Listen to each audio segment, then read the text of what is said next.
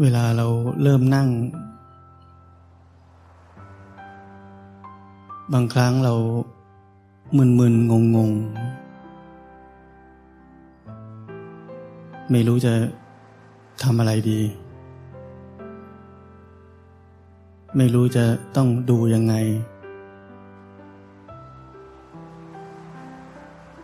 หรือไม่รู้ว่าจะรู้สึกขนาดไหน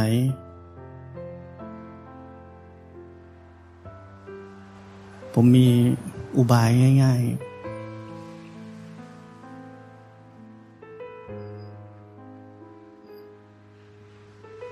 เรานั่งอยู่แบบนี้ เราก็สังเกต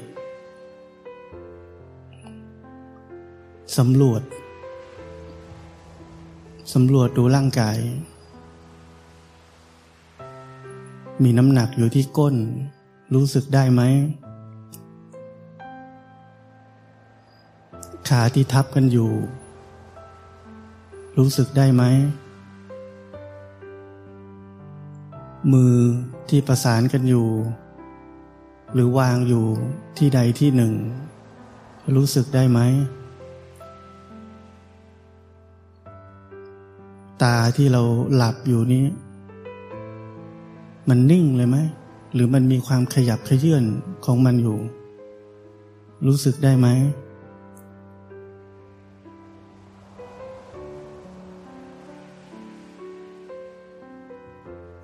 หายใจเข้า หายใจออก รู้สึกได้ไหม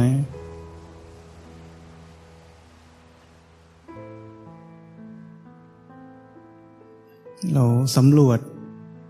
สิ่งที่มีอยู่แล้ว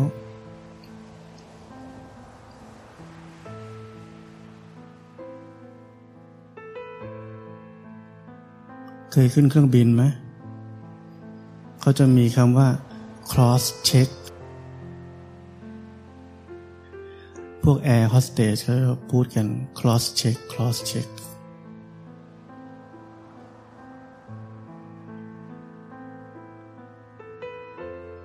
คือการตรวจสอบ ว่าทุกอย่างพร้อม เหมือนเราจะนั่ง สมาธิทำในรูปแบบ เราก็ตรวจสอบความพร้อมของเซนเซชันต่างๆของเรา พร้อมที่จะรับรู้ไหม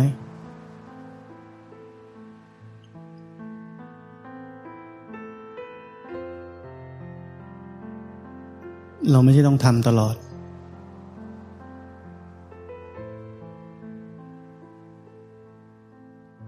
เรา cross check แค่ไม่นานหรอก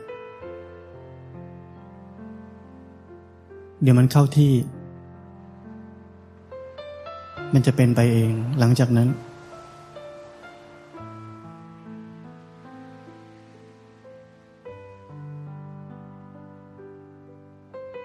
ความอยู่กับเนื้อกับตัวจะค่อยๆเกิดขึ้นเอง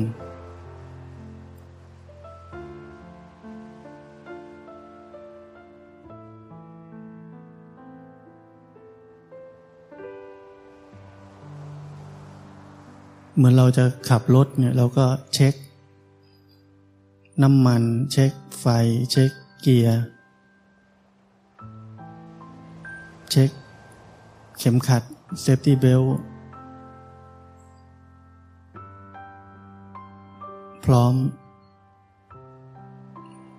ก็ขับออกไปได้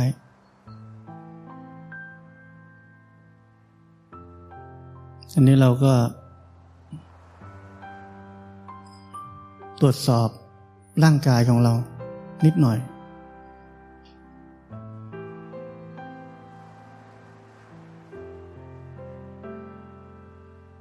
แล้วเดี๋ยวการเจริญสติปัฏฐานก็จะเกิดขึ้น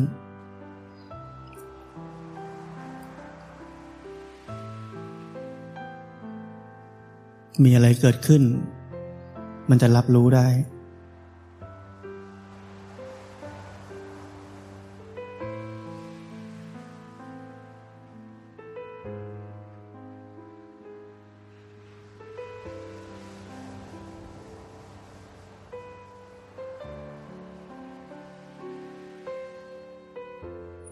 รู้สึกได้ไหมถึงความอยู่กับเนื้อกับตัว โดยที่เราไม่ต้องบังคับมันเอาไว้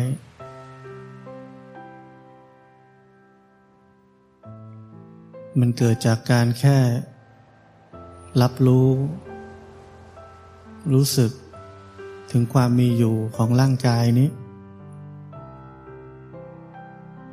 รับรู้ความรู้สึกที่เกิดขึ้นในจิตใจนี้ รับรู้พฤติกรรมของจิตใจ เช่นมันไปคิดก็รู้ทัน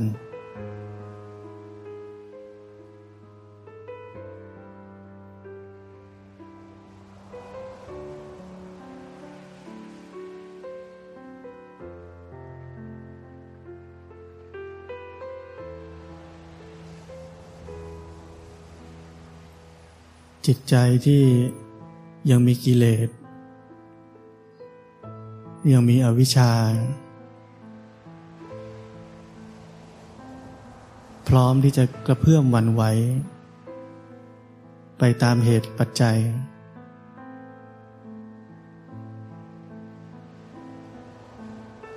มันเป็นสภาพทุกข์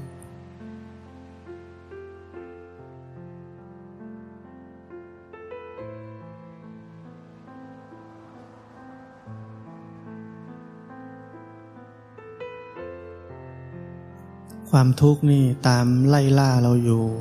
ทุกขณะ แต่เราไม่เห็น ความที่จิตนี้ยังกระเพื่อมวันไหวง่าย ๆ เป็นความทุกข์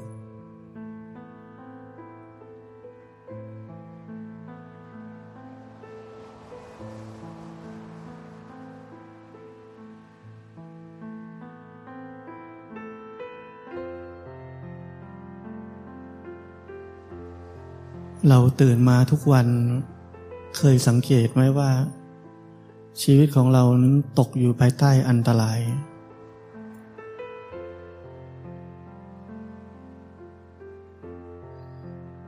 เคยรู้สึกกันไหม ทุกวันที่เราตื่นขึ้นมา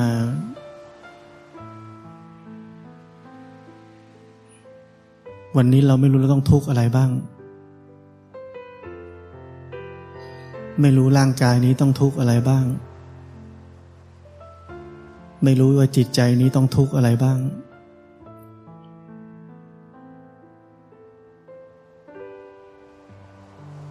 ไม่รู้ว่าความเป็นเจ้าของกายและจิตนี้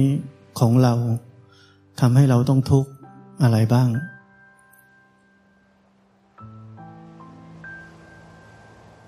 เคยเห็นอันตรายของความทุกข์ ที่มันตามไล่ล่าเราอยู่ แทบจะทุกลมหายใจเลยไหม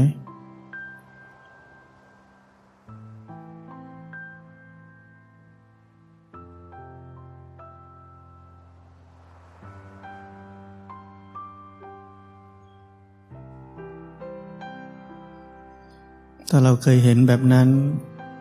รู้สึกแบบนั้น นั่นแปลว่าเรากำลังอยู่กับความจริงตลอดเวลา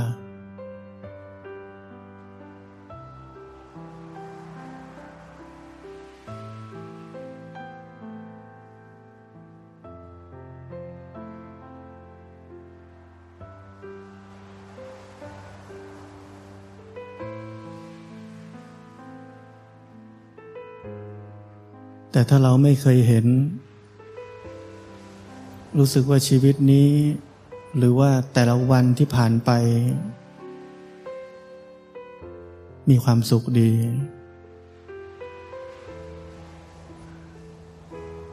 นั่นแปลว่าเรากำลังหนีความจริงอยู่ทั้งวันนั้น เราหนีสำเร็จ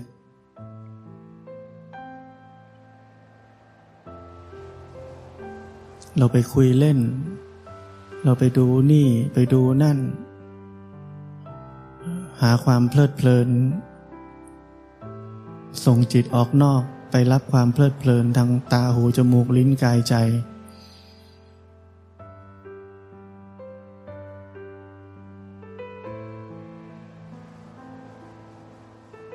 เราหนีสำเร็จ แต่เป็นความสำเร็จชั่วคราว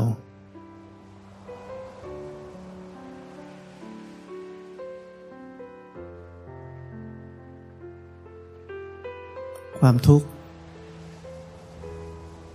จะกลับมาบทขยี้เราอีก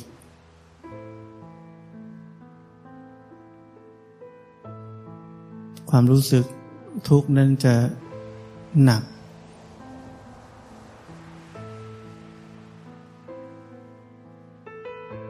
เพราะมันสัมพัทธ์กับความสุขที่เราหลงไปได้รับมา เหมือนเราตกตึก หลงสุขมากเท่าไหร่ จะต้องทุกข์เป็นดับเบิลมากเท่านั้น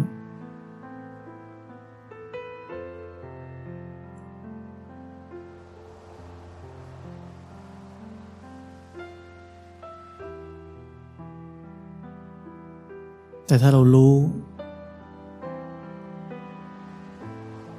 มีความสุขเกิดขึ้นรู้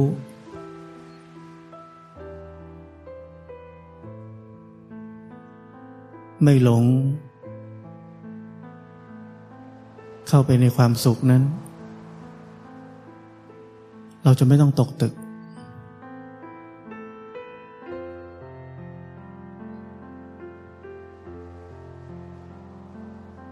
เมื่อเราอยู่ที่รู้ อยู่กับรู้ เมื่อความทุกข์เกิดขึ้น ความทุกข์นั่นจะถูกรู้เหมือนกัน เท่ากัน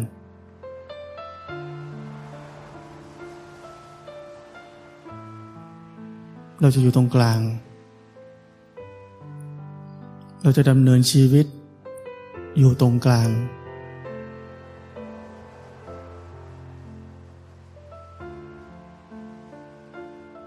เราไม่ต้องสุข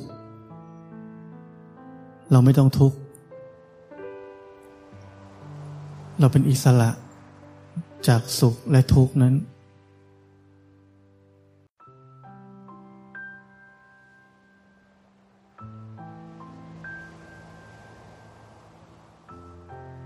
เราฝึก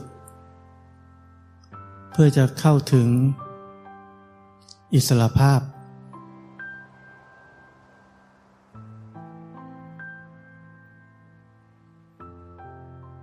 อิสระภาพเริ่มตั้งแต่วันนี้ เริ่มตั้งแต่ตอนนี้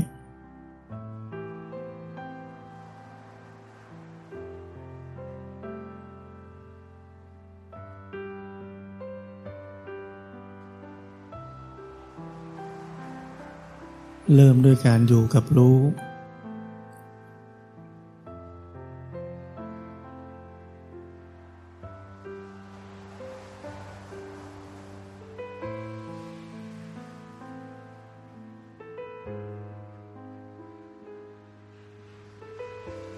วันนี้ผมถามว่าเรารู้สึกตัวกัน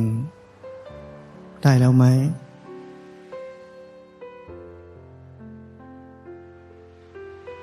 ร่างกายขยับไปเยื่อนเคลื่อนไหว เราก็รู้สึกได้ใช่ไหม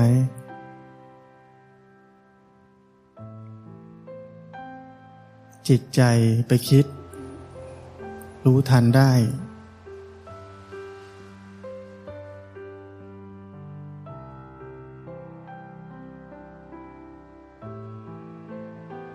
วันนี้ผมจะเน้น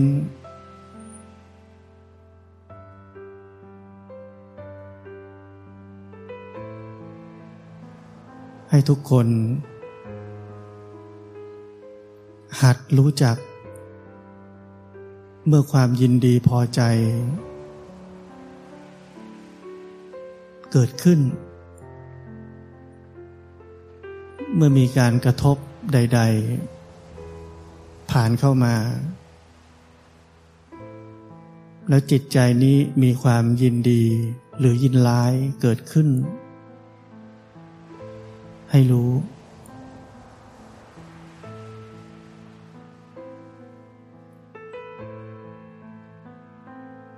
ฟังให้ดี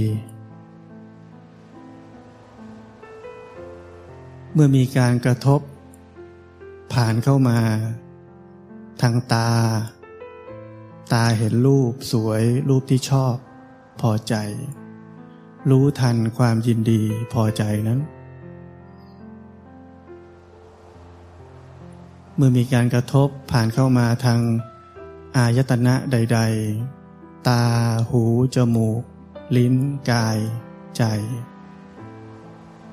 แล้วเกิดความยินดี ให้เห็นว่าความยินดีนั้นเกิดขึ้นแล้ว เมื่อเกิดความยินร้าย ก็ให้เห็นว่าความยินร้ายนั้นเกิดขึ้นในใจแล้ว เห็นก่อน เห็นตั้งแต่ตรงนี้เลย มันไม่ใช่ว่าเราเห็นไม่ได้หรอกเราละเลยที่จะเห็น เราชอบ พอเราชอบเราก็เข้าไปคลุกกับมันเลย พอเราไม่ชอบ เราก็ชอบเหมือนกัน ชอบคลุกกับความไม่ชอบนั่นแหละ เกลียดมัน ฉันจะหาเหตุผลทุกอย่าง จะจัดการมัน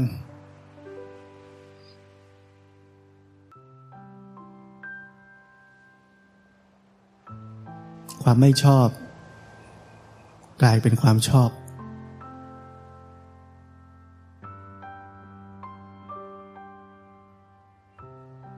เมื่อเรารู้ไม่ทันความยินดียินร้าย สิ่งที่ตามมา คือตัณหา คือความอยาก พอชอบ ยินดี มันก็อยากให้ความรู้สึกแบบนี้ หรืออะไรที่กำลังได้รับรู้อยู่นี้ อยู่ต่ออีกนานๆก็ดิ้นรนหาทาง ที่จะได้รับมันอีก พอยินร้าย ก็อยากเหมือนกัน อยากให้มันไปไกลๆอยากให้มันจบเรื่องนี้สักทีหนึ่งหรืออยากทำร้ายไอ้คนที่ทำให้เราเป็นแบบนี้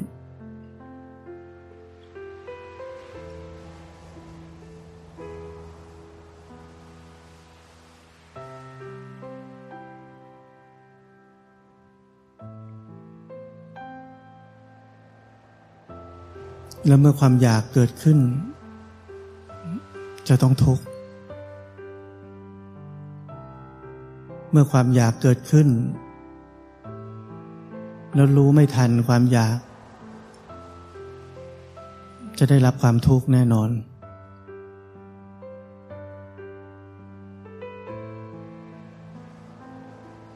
ชีวิตของนักปฏิบัติธรรม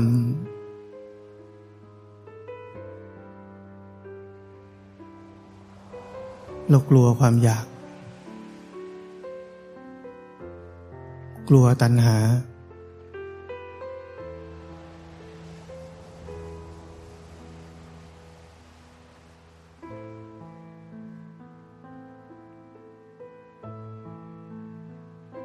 ที่ผมเคยบอกว่า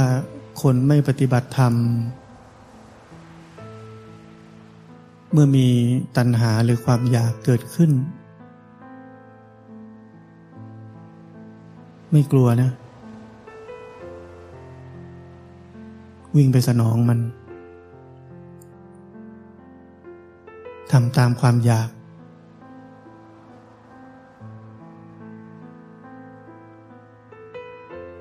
สนองมันได้เสร็จก็ พอใจมีความสุข จะมีความทุกข์ก็ต่อเมื่อสนองมันไม่ได้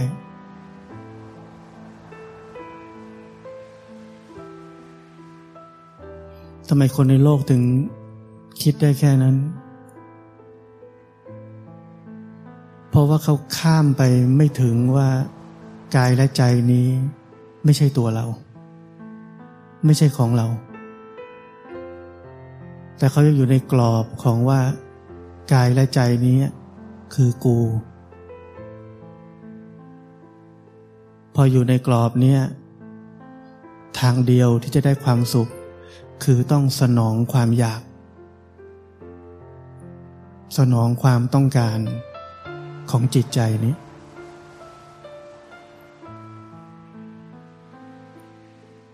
แต่สำหรับเรานักปฏิบัติธรรม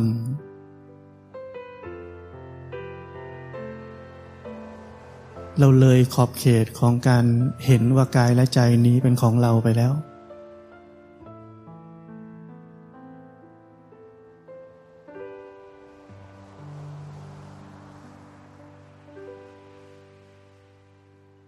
เรามีสัมมาทิฏฐิเบื้องต้นว่ากายและใจนี้ไม่ใช่ของเรา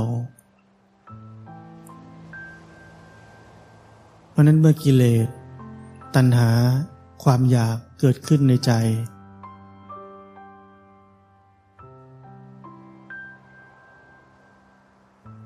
เราจะรู้สึกว่าเราต้องเป็นทาสมันอีกแล้ว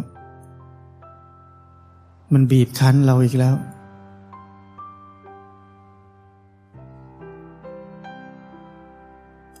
ความรู้สึกถูกบีบคั้นจากกิเลสในใจที่ยังมีอยู่นั้น เป็นทุกข์อย่างยิ่ง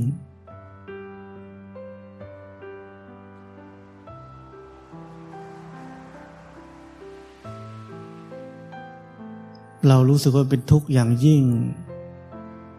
เพราะว่าเรารู้ว่าการสนองกิเลสนั้นไม่มีวันสิ้นสุด มันเหลือทางเดียว คือเราต้องหมดความอยากนี้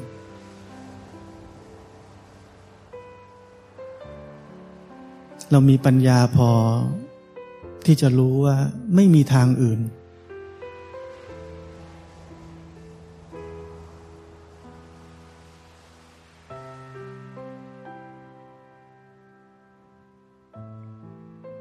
เราทำได้แค่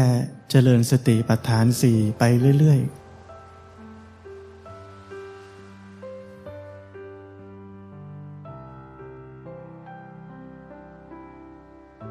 จนกว่าธรรมชาติ ของมรรคทั้งแปดจเจริญขึ้น อย่างเต็มที่ จนทำลาย สังโยชน์ อาสวะกิเลสทั้งหลายลงไป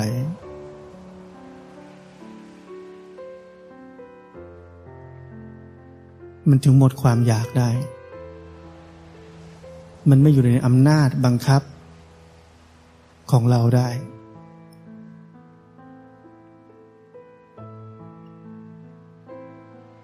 เพราะฉะนั้นเมื่อต้นเหตุของความทุกข์นั้นยังมีอยู่ แล้วเราก็รู้ว่าเราบังคับ อะไรไม่ได้ เราได้แต่อดทนที่จะรู้ตามความเป็นจริง เจริญมรรคมีองค์แปดนี้ไปเรื่อยๆ เท่านั้น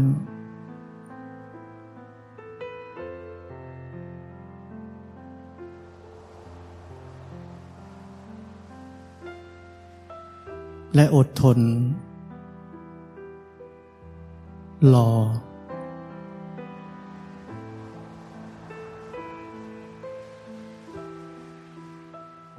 ไม่ว่ากิเลสจะมาเยี่ยมเยียนเรากี่ครั้งต่อกี่ครั้ง แล้วเราก็ทำอะไรมันไม่ได้นอกจากแค่รู้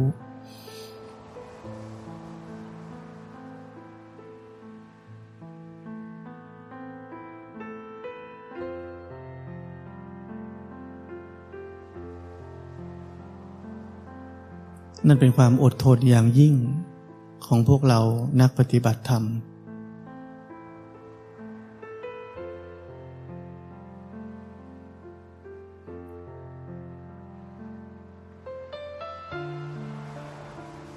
เราไม่หนี เพราะเรารู้ว่าหนีไม่ได้ เราไม่สู้ เพราะเรารู้ว่าสู้ไม่ได้เหมือนกัน เราเหลือทางเส้นเดียว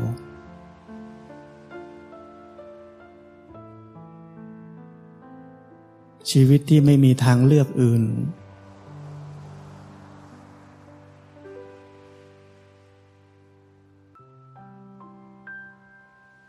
ก่อนจะไปถึงที่สุดแห่งทุกข์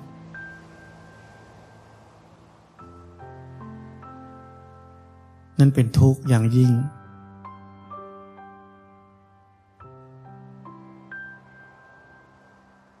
บนเส้นทางนี้เราต้องใช้ความอดทนมาก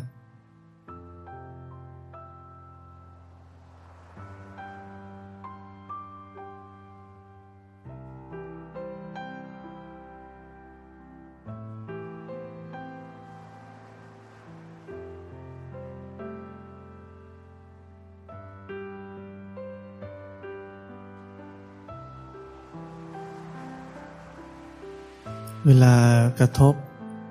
อะไรที่ ยินดีพอใจ เราต้องแค่รู้ ไม่เข้าไปเป็น ไม่เข้าไปอิน ไม่เข้าไปหลงกับความสุขนั้น รู้สึกยังไง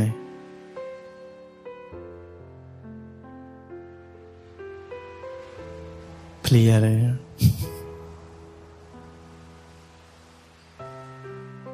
ทำไมชีวิตมันจืดชืดขนาดนี้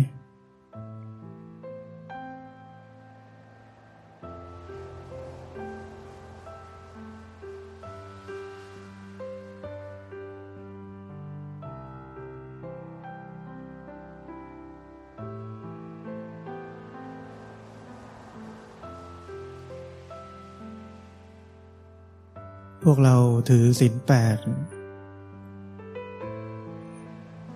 จะเห็นได้ว่ามีข้อที่พระเจ้าก็ห้าม ไม่ให้เราฟังเพลง อะไรก็ตามที่มันดูลื่นเลงบันเทิงใจ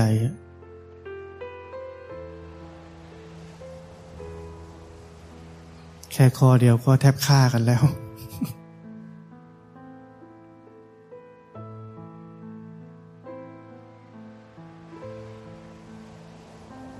แต่ถ้าไม่สำคัญพระเจ้าไม่บัญญัติเอาไว้ เพราะเวลาเพลิดเพลินเนี่ย มันไม่มีสติ มันเพลิดเพลินนาน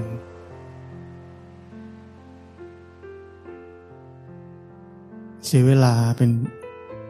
ชั่วโมง หลายชั่วโมง บางทีเป็นวัน เห็นไหมว่ายุคนี้เด็กติดเกม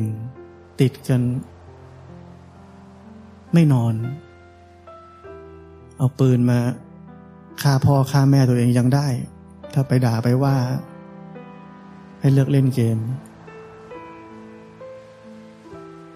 เนี่ยความเพลิดเพลิน ความยินดีพอใจ มันร้ายกาจขนาดนั้น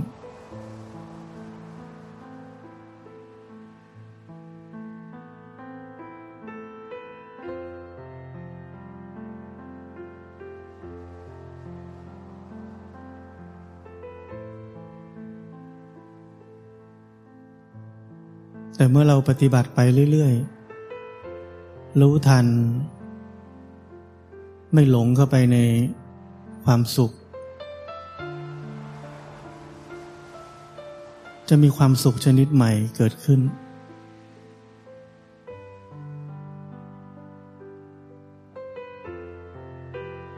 เป็นความสุขที่อิสระจากความบีบคั้น ให้เราต้องไปทำอะไรอะไร ให้เราต้องหลงเข้าไปอินกับความสุขนั้น ๆ ความเพลิดเพลินนั้น ๆ ถ้าเราหัดเห็นให้ได้ว่า ความสุขที่เราเรียกว่าความสุขนั้น แท้จริงมันคือความบีบคั้น เราจะรู้ว่ามันเป็นทุกข์ ส่วนการรู้อยู่ โดยที่ไม่หลงเพลิดเพลินเข้าไปนั้น กลับกลายเป็นความสุข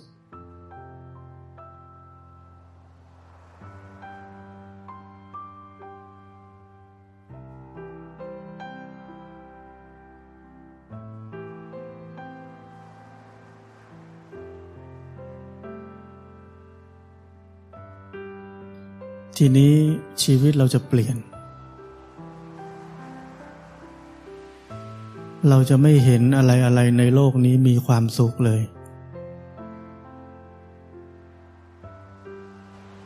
ทุกอย่างล้วนน่าเบื่อ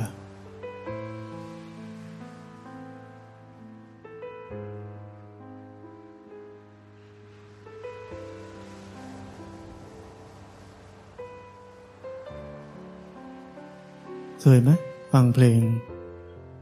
คิดว่าจะผ่อนคลายหน่อย ฟังเพลง แต่ใจไม่ได้มีความสุขแบบที่คิดเอาไว้อะหูเนี่ยได้ยินเพลงที่ชอบอยู่ แต่ใจอะไม่ได้มีความสุข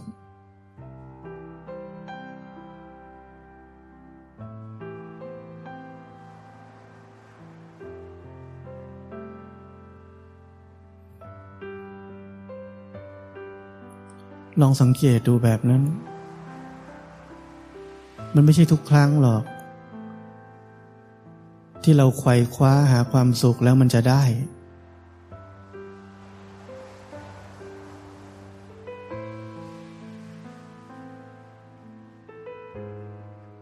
แล้วเมื่อมันไม่ได้ สิ่งที่เราจะได้คือความทุกข์แทน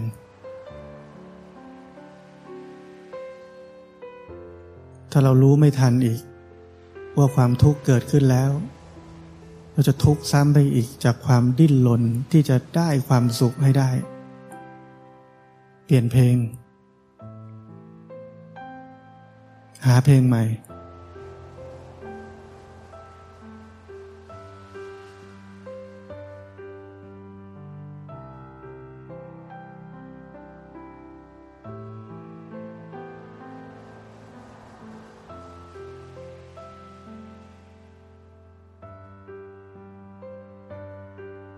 พวกเราลองไปสังเกตนะ เมื่อไหร่ที่ความอยากเกิดขึ้น เป็นทุกข์มาก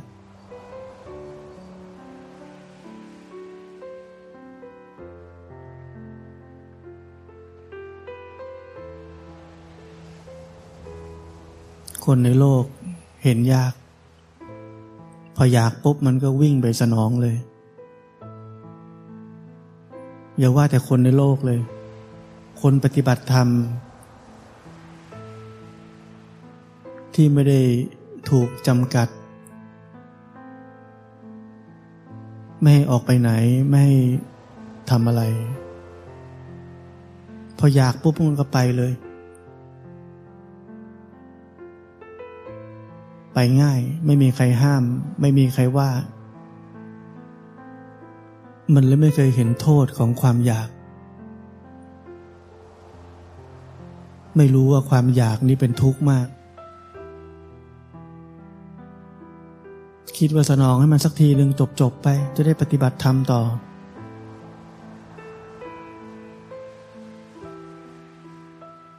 มันไม่จบอะ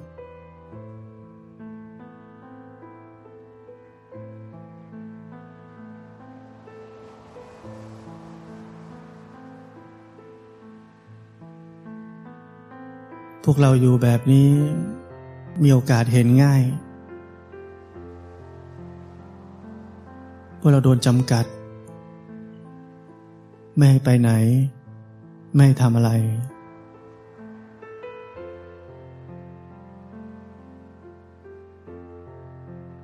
เราจะเห็นโทษของความอยาก ชัดเจน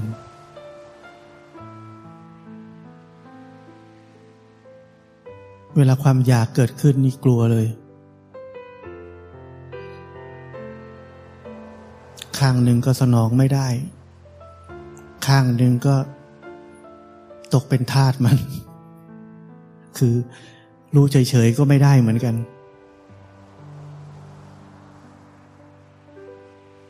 เรียกว่าหันไปทางไหนก็มีแต่ทุกข์ ทางเดียวจะรอดจาก ความอยากนี้ได้ ต้องรู้ทันความยินดีพอใจเกิดขึ้นแล้ว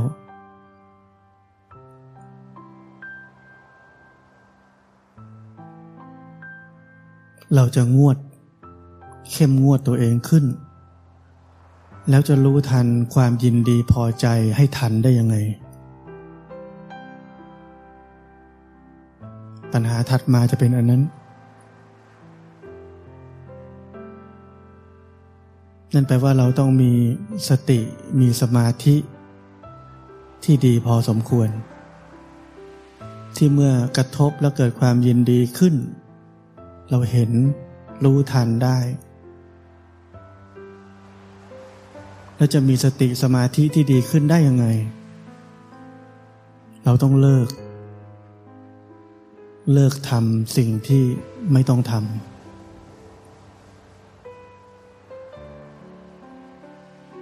ดูหนังฟังเพลงฟุ้งซ่านคิดนู่นคิดนี่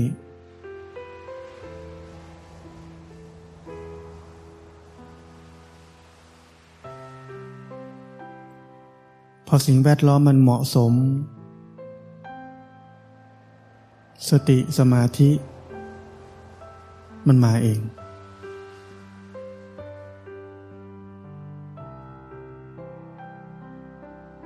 มันเพิ่มขึ้น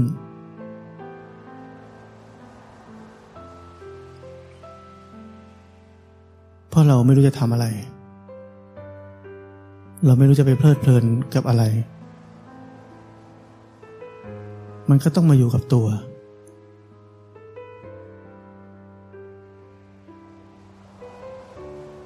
พอมันอยู่กับตัว สติสมาธิ มันก็เพิ่มขึ้นเอง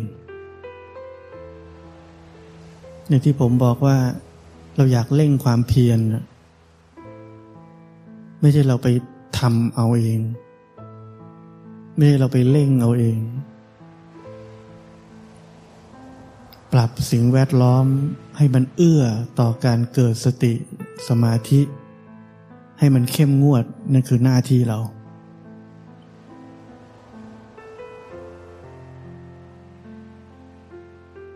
เราทำได้แค่นั้น ที่เหลือให้เป็นเรื่องของธรรมชาติ